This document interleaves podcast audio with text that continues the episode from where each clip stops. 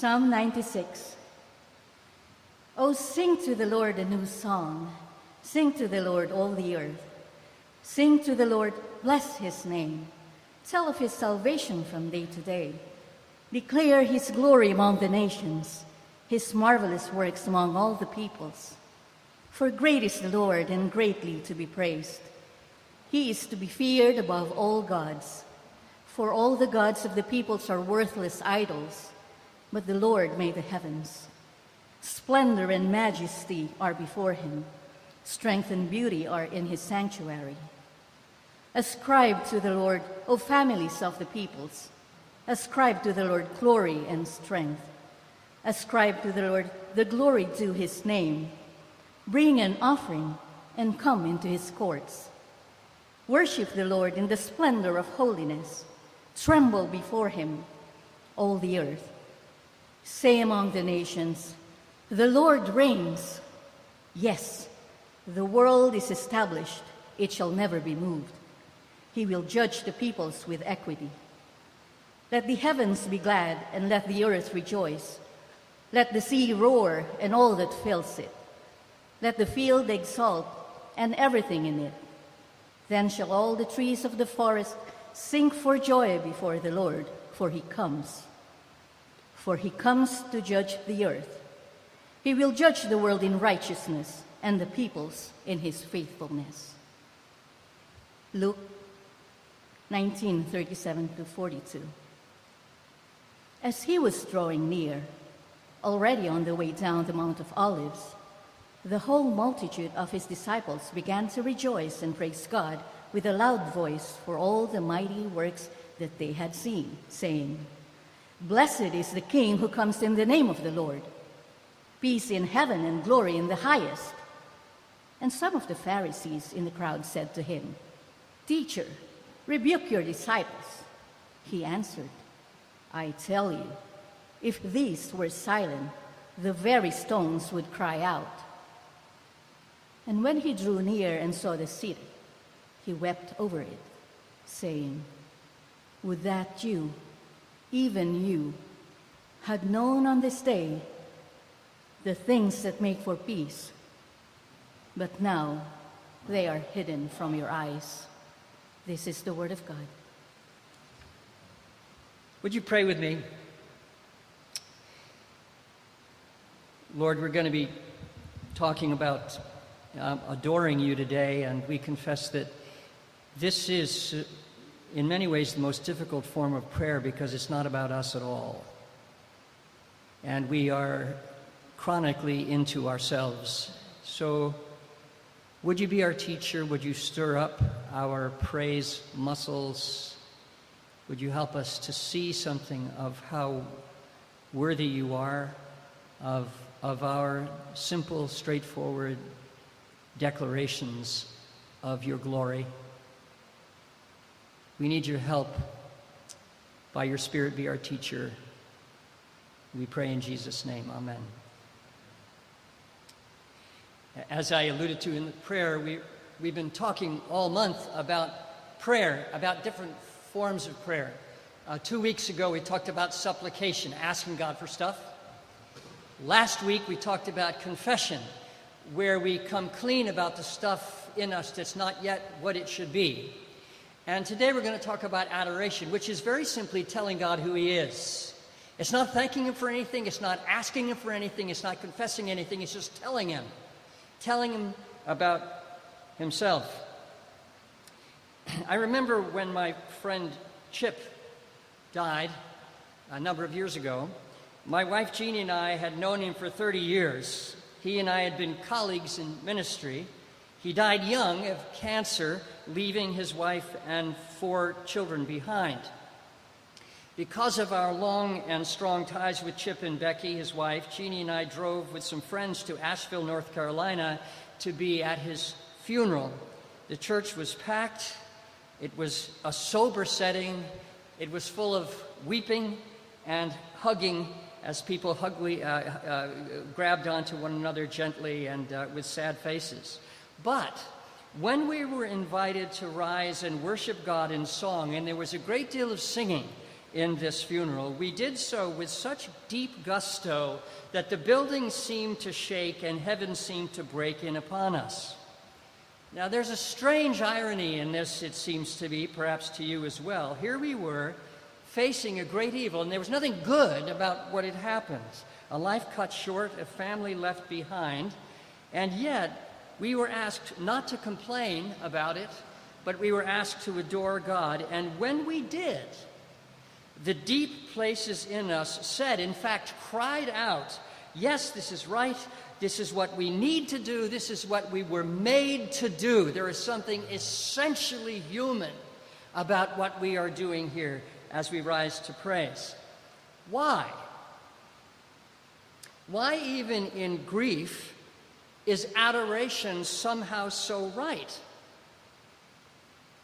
Why the repeated calls in Psalm 96, despite the wide range of Israel's experience, including horrible loss and terrible suffering and sorrow, why the repeated call, at least 12, almost 12 different uh, verbs of, uh, of, of, command in this, to uh, sing praise, to give adoration to God. Verses 1 and 2 sing and then it says it again, sing. And then it says it a third time, sing. And then it says bless. And then it says tell. That's all in the first two verses. And then verse three, declare. And then in verse seven and eight, ascribe glory to the Lord. And that said not once, not twice, but three times, ascribe glory to the Lord. And then verse 9, worship the Lord, tremble before him, dance before him. Tremble can also be translated dance. Why? Well, I want to suggest three answers to this question of why adoring God is so right. Number one, we adore God because it is inevitable. It's bound to happen. Number two, and we're going to get with the program, you see. Number two, because it changes us. That's our theme for the month how praying actually changes us. And then, thirdly, because he is wonderful and deserves it. So let's look at those three things. Number one, we adore God because it is inevitable. When the Pharisees tell Jesus to stop the mob from adoring God as he comes down off the Mount of Olives on his way as the great king and the great Messiah on his way to Jerusalem, Jesus replies, I tell you, that's a, that's a solemn formula kind of statement. In the King James, it's verily, verily, I say unto you. So listen to this. I tell you, listen to this. If these are silent, if this mob of my followers are silent, is silent, the very stones will cry out. Luke chapter 19, verse 40. Jesus says, in effect, no. There is no stopping this adoration. If you or I try to stop this crowd, then the Spirit of God will raise up another crowd. So committed is God to the overthrow of unbelief. So committed is God to the overthrow of despair and defiance and cynicism that he will make the stones themselves cry out if he must. There is no stopping this, says Jesus to the Pharisees, because there is no stopping him in his agenda to see to it that adoration arises from the whole earth uh, towards his name. And Jesus' words here echo the resounding conclusion of Psalm 96. And I want you to try to hear his own voice because you know, Peter tells us that the Spirit of Christ inspired the scriptures, the prophets, including the Psalms. So we can actually listen for and hear the voice of Jesus himself in the Psalms, and I'm going to do that for you. Listen to verses 11 to 13. Jesus speaking, he says, Let the heavens be glad up there, let the earth down here rejoice, let the sea roar and all that fills it, let the field exult and everything in it, including the stones. Then shall all the trees of the field sing for joy before me. For I come for I come to judge, to rule the earth. I will judge the world in righteousness and the peoples in my faithfulness. One day, Jesus is telling us here, one day, heaven and earth and the seas and absolutely everything in them Angelic beings, planets, clouds, stars, distant galaxies only just now discovered thanks to the Webb telescope, sea urchins and blue whales, trees, people everywhere, and yes, the rocks themselves will rise up in cacophonous celebration of the lovely rule of God and of his Messiah. For, for you and me, not to practice vigorous, steady, regular adoration of God and of His Son. For us not to dance before Him, verse 9, not to revel in the beauty and the goodness of the person who rules all things well with equity, fairness, and with righteousness, and the full revealing of whose rule is just around the corner, is simply to forestall the inevitable. It's simply to resist the inevitable. It is to find ourselves outside of the plan of the ages. It's to find ourselves at odds with the Spirit of God who dwells among us and who lives within us, raising praises to God, who loves to make the Redeemer known. More than anything else, he loves to make the Redeemer known. He loves to make the Father know. He, known. He loves to stir up Abba in our hearts so that we worship God with our whole being. He loves it when we love the Redeemer. To resist this activity is to be very much like Mickey Mouse in The Sorcerer's Apprentice. Do you remember that classic Disney film, film Fantasia? Maybe you don't. It's really old, but I am really old, and I was a kid when it came out. It's like trying to stop Mickey Mouse in Sorcerer's Apprentice, uh, it's trying to get him to stop the water carrying brooms with a hatchet. The more he hacks them into pieces, the more water carriers arise out of the debris until the whole place is flooded with water, and, and poor Mickey is about to drown. We rose in deep song at Chip's funeral because Christ was in us, singing by his Spirit, was in us by his Spirit, singing of what is to be, and has already begun. Jesus says, out of the abundance of the heart, the mouth speaks. Matthew 12, 34. And so we spoke in song out of the abundance of the new hearts that the Spirit had placed within us. We did the inevitable thing, the thing that is coming, and the thing that has already begun. So that's the first reason we adore God. It's because we're getting with the program. It's because it's what we were built to do. It's because what the Spirit of Christ in us is committed to doing. It's what's going on already and will most certainly come to full expression. That's the first thing. Here's the second thing we adore God because it changes us for the better. And we really do want to change. I mean, if, if you're a Christian believer, and I'm not assuming everyone in here is, is yet a believer, I, I hope you all become believers if you're not all believers yet.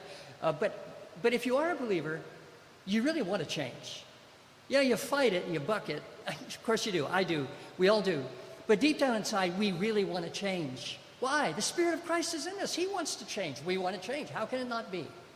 For sure, uh, we want to change. Well, to adore God is to join Him in the process of the transformation of our lives and our hearts. James tells us in chapter 3, he says, For we all stumble in many ways, and if anyone does not stumble in what he says, he is a perfect person, able also to bridle his whole body. If we put bits into the mouths of horses so that they obey us, we guide their whole bodies as well. And look at the ships, also another illustration. Though they're so large and are driven by very strong winds, they are guided by a very small rudder wherever the will of the pilot directs. What is James saying here? Our words, he's saying that our words not only reveal our hearts, as Jesus said they do, but that our words also steer our hearts. They get hold of our hearts and they move our hearts. They transform our hearts. Our words are like God's words. We're made in His image, after all. They create, your words and my words, create and destroy worlds. including our own inner worlds, our own attitudinal worlds, our own plausibility worlds, our, own- our own worlds of understanding and living and carrying things out. When we sang our hope at Chip's funeral, when we sang the words of hope, the hope that lies uh, in the Word of God and is promised towards Chip and his family and us, when we sang uh, our hope at Chip's funeral, what happened to our experience of hope? It went up, it increased. Our feelings followed upon our words. The Holy Spirit used our singing to write the truth contained in the words that we were singing upon our inner selves. My wife Jeannie and I had a very close friend, she's now left us, for whom we prayed for many years. She counted herself for a long time an unbeliever. And in the course of our years with her, she heard me preach a number of times. And after the last of these, she turned to my wife Jeannie and she said, Jeannie, he nearly got me that time. Uh, he cleared up a lot of my questions. I think I want to believe, but I just can't. I want to, but I just can't. Hearing this from our friend raised a question for us. Her questions about the faith were largely answered. She said as much. She had come close to mental assent, but she still needed to cross over into conviction. We wondered what we should do under those particular circumstances. Perhaps we thought the best approach was to honor God aloud in her presence with our prayers and our conversation, inviting her by our words into her own engagement with those very words. And so we did this, looking for conviction to grow, grow. And we have, in retrospect, cause to believe that she died believing. And we will see her again. Now let's think about applying that story to you and to me. We all have problems believing. We don't all believe perfectly, even if we've been a, I've been a Christian for about 900 years, and I still have trouble believing, trusting God about things, believing what He has to say. We all have problems believing for numerous reasons. Now, some of the reasons for difficulty believing are intellectual reasons, and we don't want to run away from those. We want, don't want to deny them. We, want to, we don't want to say to them, oh, just shut up and trust God. No, I would never say that to somebody who has an intellectual question. We need to answer those questions, we need to think those questions through. But other problems with belief arise from other sources, not intellectual ones. More often than not, from the things we have chosen habitually to say, to commit our souls to through words. That is, we have chosen repeatedly to speak words of cynicism, or we've chosen repeatedly to speak words of unbelief rather than words of praise and adoration and trust. And these words, as James says in James 3, have actually steered us. They've steered us in a certain direction. They have undermined or partially undermined our capacity to believe. Think about what I've just said. If you and I say, our words are powerful, don't, don't miss this, what I'm trying to tell you. Our words, your words, are extremely powerful. They're godlike, they're a gift from God. If we say enough times that God isn't real, if we say enough times that God doesn't care about us, if we say enough times that He cannot be trusted, if we say enough times that He is powerless to help, those statements will become increasingly plausible to us despite any evidence we encounter to the contrary.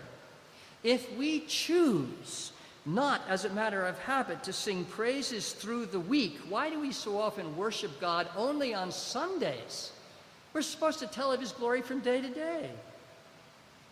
Or if we choose not to enter into praise in public worship, ignoring the hymns and songs or treating them as window dressing or something bothersome somehow to get through while we wait for the real stuff, which is the sermon, theoretically, our joy and faith will atrophy our faith will atrophy.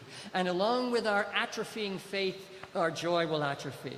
Now, I want you to see that what I just described is not, strictly speaking, a rational process.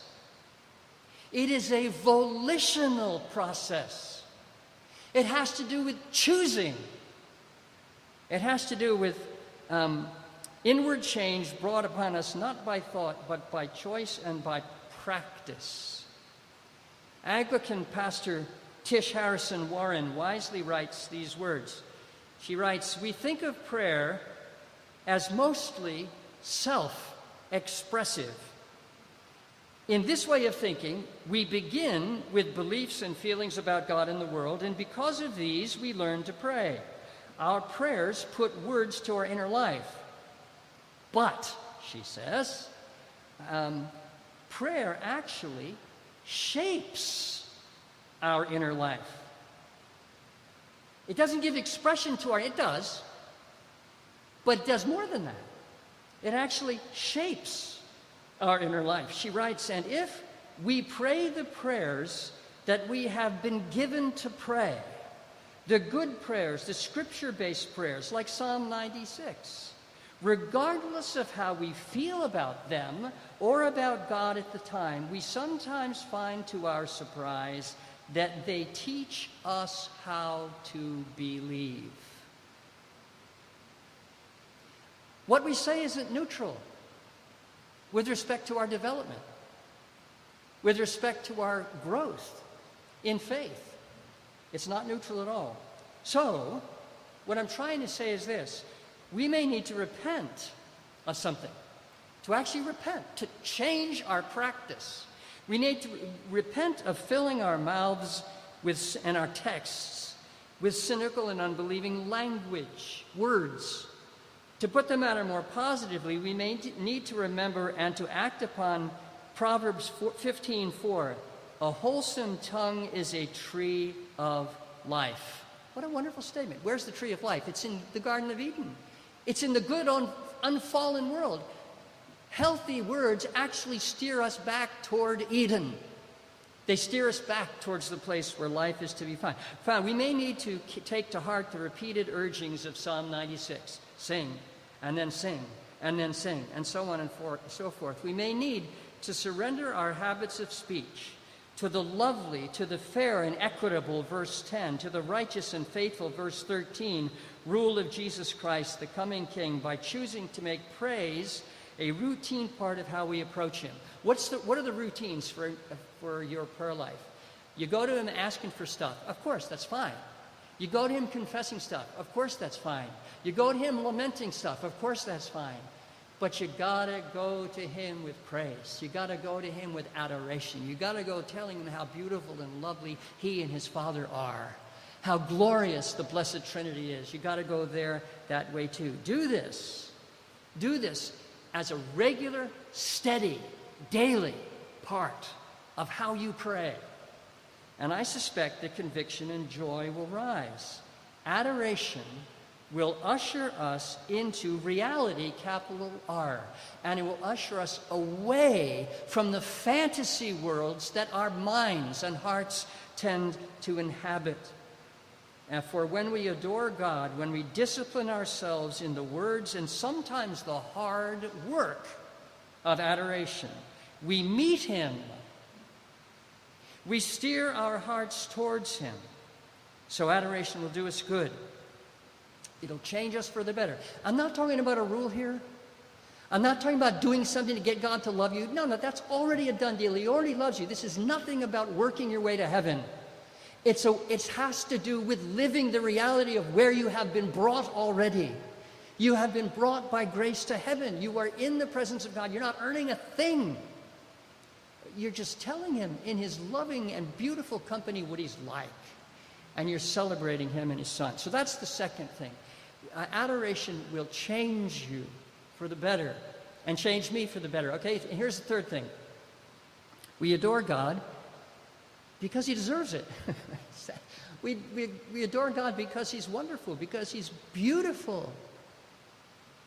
Look at all the beauty language. I don't have time to point to all the beauty language in Psalm 96 is full of it. worship Him in the splendor of holiness. Uh, there's loveliness in this God, and there's lovely moral uh, reality in Him as well. I was struck by the eulogy that was given at my friend Chip's funeral, coming back to what I started with. Chip's former pastor, who had known and loved Chip well for over 10 years, uh, shocked us by saying this. He said, I'm not going to eulogize Chip. He would not want me to. He knew himself too well, despite the fact that he was a respected physician and a missionary who loved his family deeply. And this pastor went on to say this Chip struggled his whole life, as you and I do with sin, right up to the end. So I will not eulogize Chip. I will, however, eulogize another man, Chip's dearest friend, who lived so that Chip might have a righteousness that he could not create for himself, and who died so that Chip might live forgiven and cleansed of all his failures, who carried Chip through every painful moment of his final days, and who has, new, who has now brought Chip safely home to be with him. Chip was not a good man, but now, thanks to Jesus, he is. We were weeping by the time we got through hearing that. I hope it stirs you as well. This is why we adore God. We adore Him because He deserves it. We adore Him because He loves us. He loves us beyond measure. He loves us so extravagantly that He became our Redeemer, that He came into our world as one of us in order to rescue us from the mess that we have made of ourselves and of it. He came to bring us home by bearing our sins away, taking them off our shoulders, putting them on His shoulders, carrying them into outer darkness where He perished for them. And He came now, has come now to live inside of us to overcome our remaining sin, teaching us to revel in His goodness as He does that. So let me summarize what I've been trying to say. Adoration is a means of grace. It changes you and me to celebrate God, our Maker and our Redeemer, because it ushers us into His lovely presence. It ushers us into His loving presence, and when we see Him, we get changed. We change. We behold Him as He is, and it actually changes us. It's called the beatific vision. And it isn't just in the future, it is in the future, but it happens now. As we see Him, we change. You don't get changed just by, told, by being told, get better. That's not what changes you. What changes you is by being told, Behold him there, the risen Lamb, my spotless uh, righteousness. What we say? We change by seeing with the eyes of faith the love and the beauty of the God who loves us uh, so beautifully. So I have a suggestion. Here's my suggestion, my parting suggestion for you. Try to adore him for five minutes straight sometime today, before you forget what I've been talking about, which you will forget, sermons have a half life of about 30 minutes. In 30 minutes, you'll remember half of what I said. In another 15, you remember a half of that. Or another 30, you'll remember a half of the half. So you got to get busy right away. so take some time today um, uh, uh, to, um, uh, to pray five minutes straight uh, before you forget. And when I say pray adoration straight, I mean pray adoration. Don't ask for anything. Oh Lord, I adore you. Please help me. No, don't say help me. Oh Lord, I love you so much. I confess that. I... No, don't confess. Don't ask for anything. Don't confess anything. Just tell him who he is. Nonstop, full stop. Five minutes. Go for it. Try it. You will find it's hard you'll find that you will morph away into everything except adoration. But I tell you, if you stick with it and learn to, and learn to do it, it will change your life because you'll see Him. And then, having done it today, do it tomorrow. Yeah, only five minutes. All right, five's too much. Three. I'm bargaining with you. Then do it Tuesday, three. Wednesday. Make it habitual. It has to be habitual. It has to be measured in terms of minutes. It's not just a nice, I'm not saying, I'm talking about let's have nice gooey feelings about God. I'm saying do something. Pray. Five minutes. Prayers of adoration. Makes it a habit. It'll do you good. All right, I'm almost done. Here's the very last thing. Uh, there's a bracing and absolutely lovely spiritual that I have always enjoyed. It takes inspiration from our scene in Luke's gospel, the, the scene uh, in the reading that was read before from Luke, and perhaps also from Psalm 96. And the first stanza goes like this I keep so busy praising my Jesus. I keep so busy praising my Jesus. I keep so busy praising my Jesus, I ain't got time to die. and then this is how it ends, and I'm going to sing it for you. Bear with me. So get out of my way, let me praise my Jesus. Out of my way, let me praise my Lord. If I don't praise him, the rock's gonna cry out, Glory and honor, glory and honor. I ain't got time to die. Isn't that great? Yeah, yeah, give me, it. yeah, oh, no, no, no, no, no, no. Let's pray. Lord, we, you have made us for yourself. You have made us to behold your beauty and your loveliness.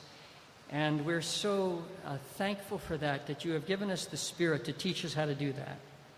And so we love you. We love you for your deep commitment to us. We trust you in your deep commitment for us, and we pray for your grace. Fill us with praise, discipline us in praise, change us as we praise, lift us out of fear and depression and confusion as we praise. And we ask this in Jesus' name. Amen.